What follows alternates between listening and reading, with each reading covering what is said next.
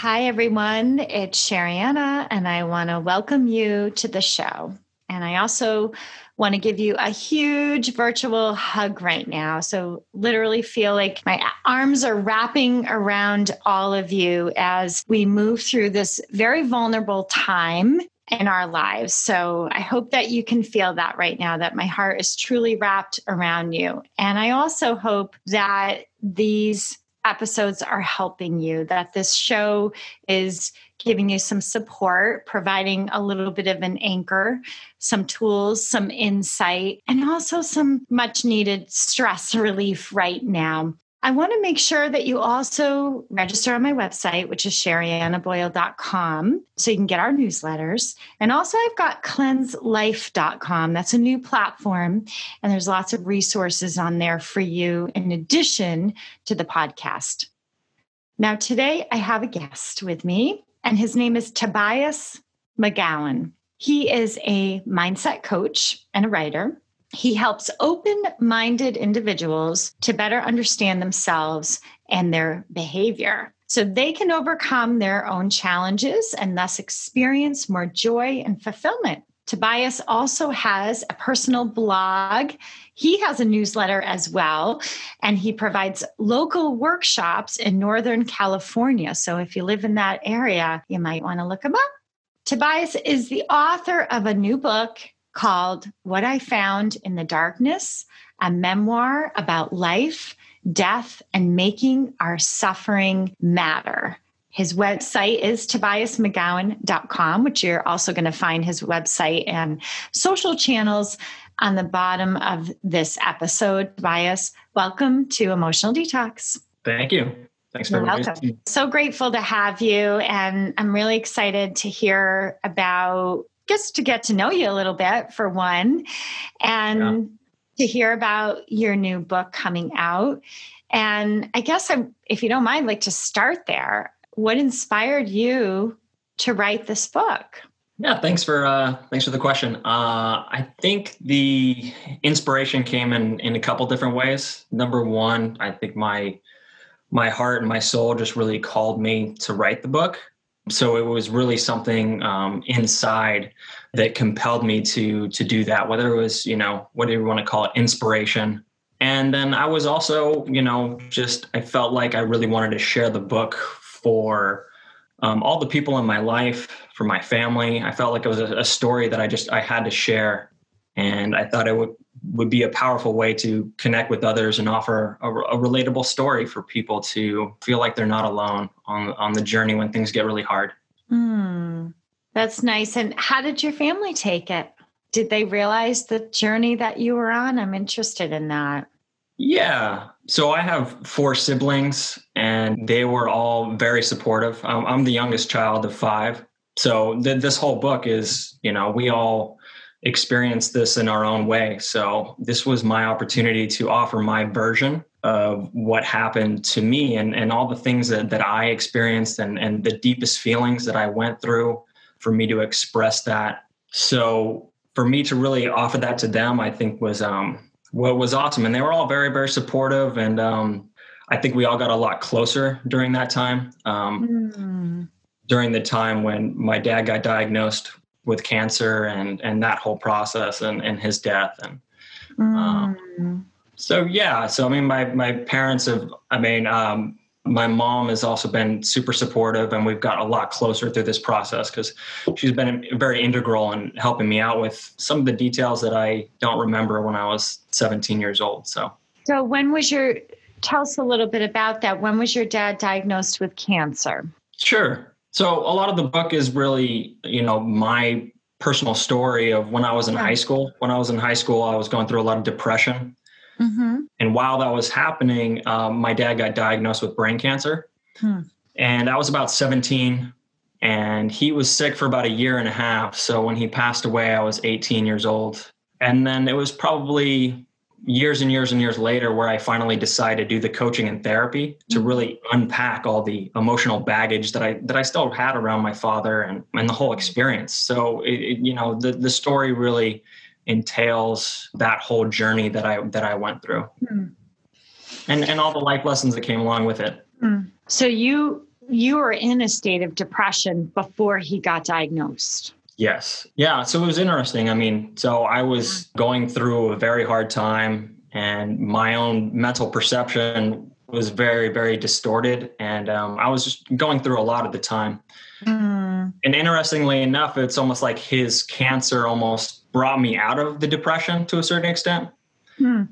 Interesting. Um, the way that it did it was by you know bringing me up to a level where most of the way that I dealt with it was through anger and, and, rage and aggression and I mean that's just you know being 17 and a male I mean that's that's the the best way that I could deal with it and um, mm-hmm. those emotions were very powerful but um, they ended up taking a, a big toll on me later in life. Interesting. What I hear you saying is that some of that anger you feel lifted some of the heaviness of the depression yeah at the time i mean it was it was a mm. saving grace for me um, interesting. yeah. Yeah i mean i'm thinking of as as you're talking because i i'm a college professor so i teach i have a lot of experience with 18 year olds you know 19 year olds i mean that's those are my students and and a lot of them suffer from depression. Um, yeah. and i can't imagine what that was like to be in a state of depression and then to get that kind of news and then for you to go through that anger and actually feel a little bit of a lift from that I think that's very interesting and it makes perfect sense to me as you know from what I know about emotions and processing that you would get a little bit of relief in, in that way. You mention again in your in your book title, What I Found in the Darkness, a memoir about life, death, and making our suffering matter. I'm wondering what you define as suffering after going through this experience. Suffering to me is different than pain hmm. in the sense where pain is something that is something that I feel like is inevitable and I think that we all go through it during our hardest times. But suffering is really the way that we mentally interpret our pain. So it's it's the experience that we have in our mind about the pain. So we can have pain and suffering. Basically, they could be relatively the same thing. But anytime we resist the pain mm-hmm. and we mm-hmm. try to avoid it and suppress it, then we just create more and more suffering. Um, so a lot of times suffering is actually unnecessary, but both pain and, and suffering should be something that we eventually learn from and that eventually brings us to a state of a higher level of consciousness so we can see the purpose in the darkness that we go through. Because the mm. darkness it's not good or bad. It's just a uh, it's just the unknown that that we're exploring that is um it's part of life. And it's uh, offering you know potential. And sometimes it's painful and sometimes it's a lot of fun you know? So it just it's it's really the dynamic of um the whole spectrum of life. So you see suffering and pain is connected but different. That pain is ine- inevitable, but that suffering is the way that we're interpreting and perhaps and resisting the pain, right? Yeah. And you clearly have quite a quite a bit of insight now. I'm not sure when that started to turn for you. Did you have? I mean, you were 17 years old. You're in depression. You ha- you find out about this diagnosis and was it when you started to get tools in the in the coaching? Is that when you started to see your situation differently? I guess I'm wondering your process for this. The process for me was really unfolding during his sickness and his death. So I mean, I, I, I was like inevitably learning a lot of lessons along the way it was a little hard to to track just because my learning was kind of forced on me and it was happening so quickly. And a lot of the growth that was happening was unexpected. So it wasn't until after he died where years and years later where i finally did the, the coaching and therapy where i really discovered a lot of the depths to what was really happening and and a lot of like the emotional expression that that i still needed to to let out. I mean i still had a lot of judgments and criticisms and, and everything around the feelings that I was experiencing and mm. that, that were just like bound up and I wasn't I wasn't letting go of. Knowing what you know now and what you've been through, what would you say to another 17 year old male who was in depression that was still working through issues with the relationship with parents. What would you say to that person, knowing what you know now? If we had a young male listener today, 17 years old, what would you say? Definitely makes me consider my own uh, inner 17 year old. I think uh, I would offer that whatever he's feeling um, or she's feeling is, is totally okay. So there, there's nothing wrong with feeling angry or maybe hatred towards other people or resentment or e- even if they're experiencing you know a deep level of depression i would offer that depression is really just this empty space that we get to go into for us to really reflect on our lives. And it's temporary and and it's okay to experience whatever emotions coming up. It's, that's that's the the basis of what i would start with for sure. Awesome so you would you would reassure them it's perfectly fine to feel what you're feeling and that sounds good maybe for those around that person but i will say when you hear that from someone like yourself who's been through it who can say i've been there mm-hmm. and it means a lot to people, right? And I'm sure you're finding that as you share your story with others that are people starting to open up to you about their circumstances or their depression. What have you found when it comes to sharing your story? What what kind of feedback have you received for that? Uh, I think that you definitely have a, a level of openness and trust from other people because they know that you've gone through that pain and that suffering and the level of empathy and compassion is just reciprocated both ways. So i think that's such an awesome thing. And then people feel more comfortable just sharing what they're feeling and and feelings are just you know a lot of people are just not giving themselves permission to feel. They do too much thinking and over analyzing and judging about the feeling instead of just allowing the feeling to be and to just experience it I mean whatever that is. Once you do that you allow yourself to get to a deeper level where you can cry more but you can also laugh more. And you can also you know just the, the level which you can experience every emotion is just way more accessible. Awesome. And what do you feel helped you along the way? So again i keep going back to that hearing about the diagnosis you're already in a state of depression.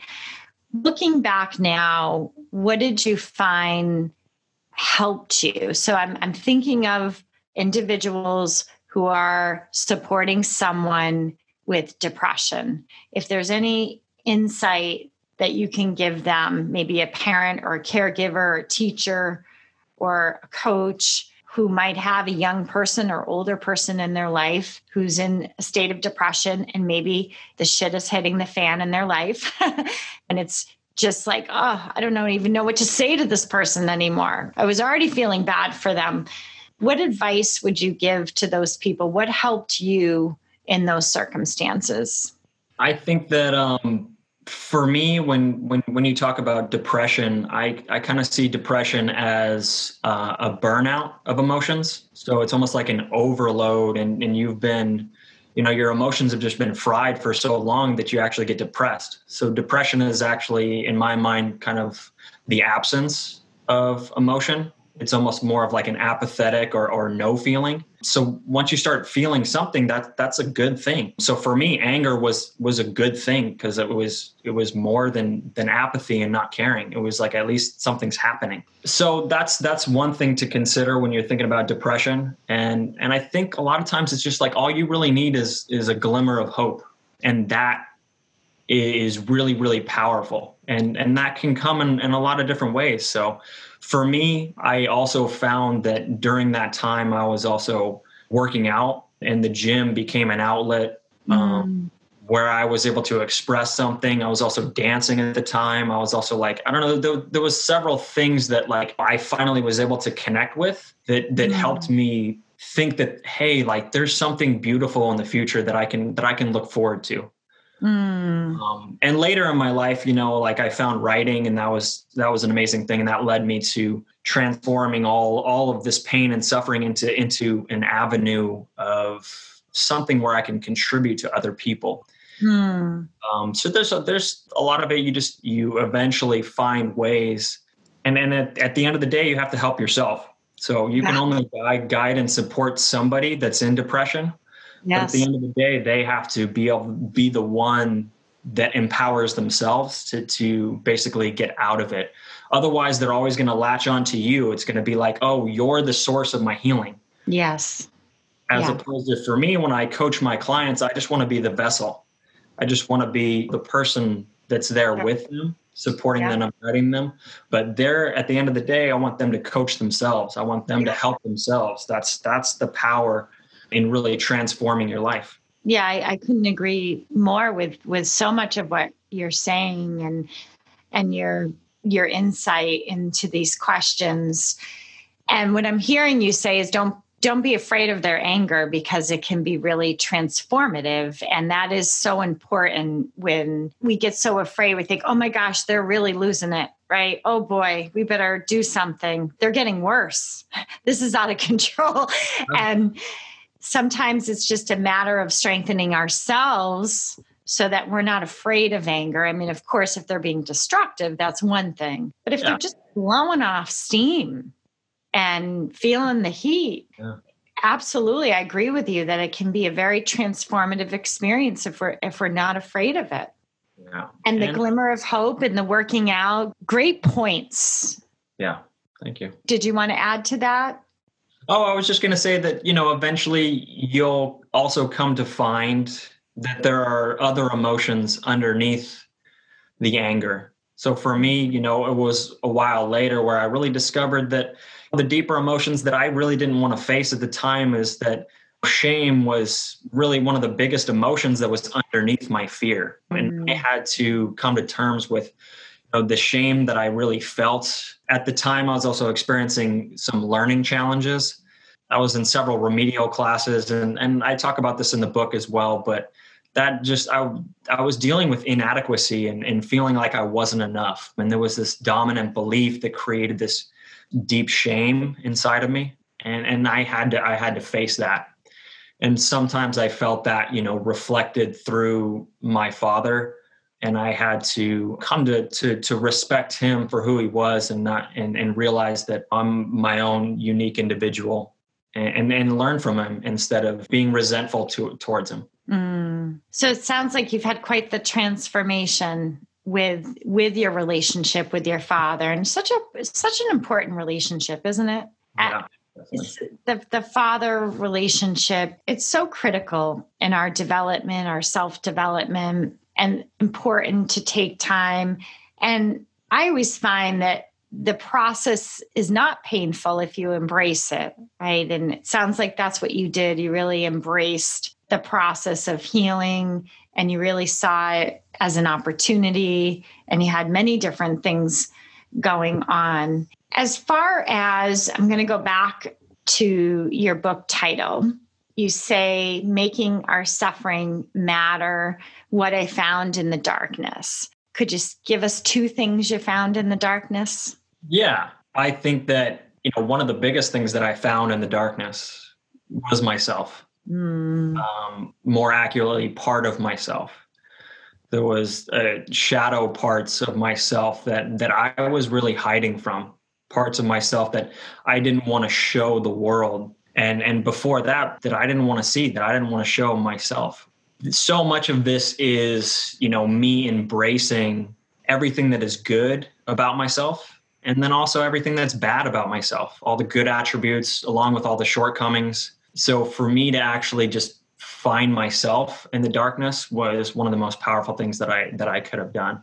Mm. um, the second thing is to just find all the lessons that came out of out of the pain and suffering that I went through and to realize that all of the things that I went through were absolutely necessary for me to become the person that I am now. Mm. Which was so hard to do because you know there's so much that happens within pain and suffering where you you just get to the point where sometimes you feel like it's meaningless and you feel like there, there's nothing in it you and you feel like it's unfair and it's hard when you're in that victim state mm. um, but but to come out of that and to discover something of significance within that. And I think that was there. There are some super valuable things to to get out of the darkness. Um, mm. yeah, yeah. So those are two big ones.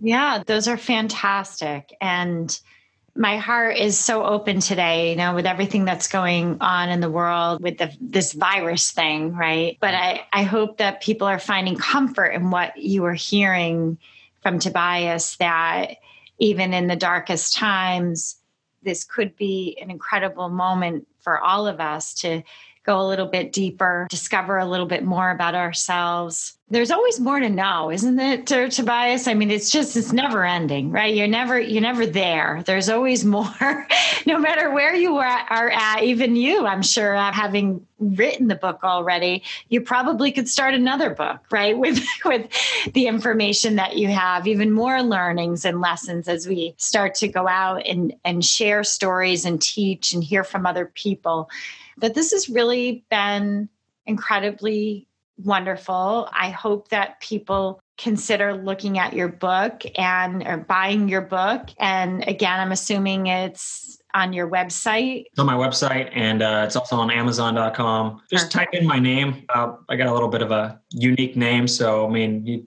type in Tobias McGowan and uh, you'll find everything as far as my social media and, and my book and everything else. Awesome. So, if you yourself, you st- struggle with depression, if you feel like you're suffering, or if you just really kind of resonated with Tobias's work, it's T O B I A S M C G O W A N dot com. Please go check him out and follow his stuff. It sounds like you're doing some really wonderful work in the world. And I'm sure that your family is incredibly proud of and how you took a situation and you transformed it. And now you're going out and you're helping others. So I just really honor your journey and choosing to now give back and share your story and help other people out of the darkness. Thank you so much, Tobias, for coming on the show today. And I just want to remind my listeners your emotions matter. Processing them matters more. Until next time.